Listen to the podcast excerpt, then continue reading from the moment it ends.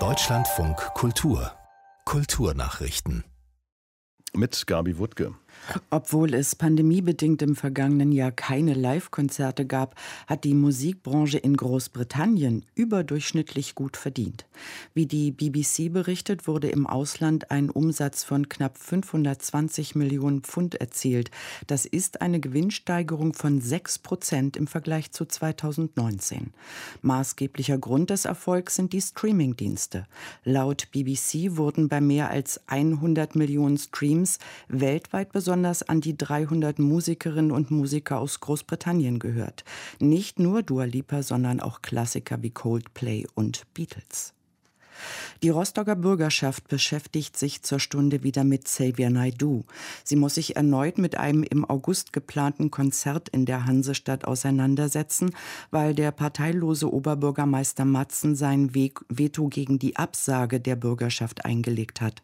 Matzen argumentiert, dass Naidu bislang keine Straftaten begangen habe.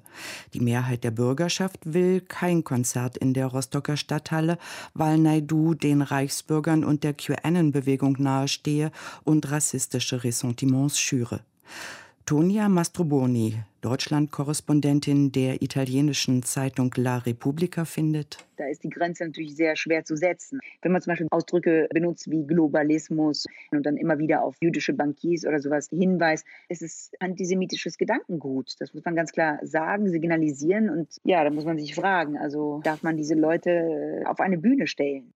Zum 45. Mal wird in Klagenfurt im Geiste von Ingeborg Bachmann Literatur gelesen. Heute Abend beginnen die Tage der deutschsprachigen Literatur mit den 14 zugeschalteten Autorinnen und Autoren und der Jury am Wörthersee.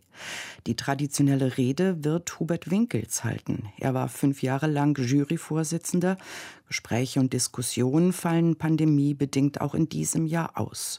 Deutschlandfunk Kulturredakteurin Wiebke Poromka ist deshalb auf etwas Neues besonders gespannt. Worauf ich in diesem Jahr ganz gespannt bin, es gibt ein neues Konzept für die Pausen zwischen den Lesungen. In diesem Jahr hat Dreisat angekündigt, dass sie auch über Politik und Fragen der Rezeption sprechen werden, und zwar mit AkteurInnen, so heißt es, die vielleicht nicht unbedingt zum traditionellen Literaturbetriebsetablishment gehören. Auch zum 100. Todestag ihres Schöpfers Antoni Gaudí wird die Sagrada-Familie in Barcelona nicht fertig sein. Das teilte die Stiftung mit. Grund seien die monatelangen Ausgangssperren im vergangenen Jahr und die durch die Pandemie fehlenden Eintrittsgelder. Mit dem umfangreichen Weiterbau werde erst 2024, drei Jahre nach dem 100. Todestag des katalanischen Architekten gerechnet, die Vollendung der seit 1882 in Bau befindlichen Kirche könne nun bis 2040 dauern.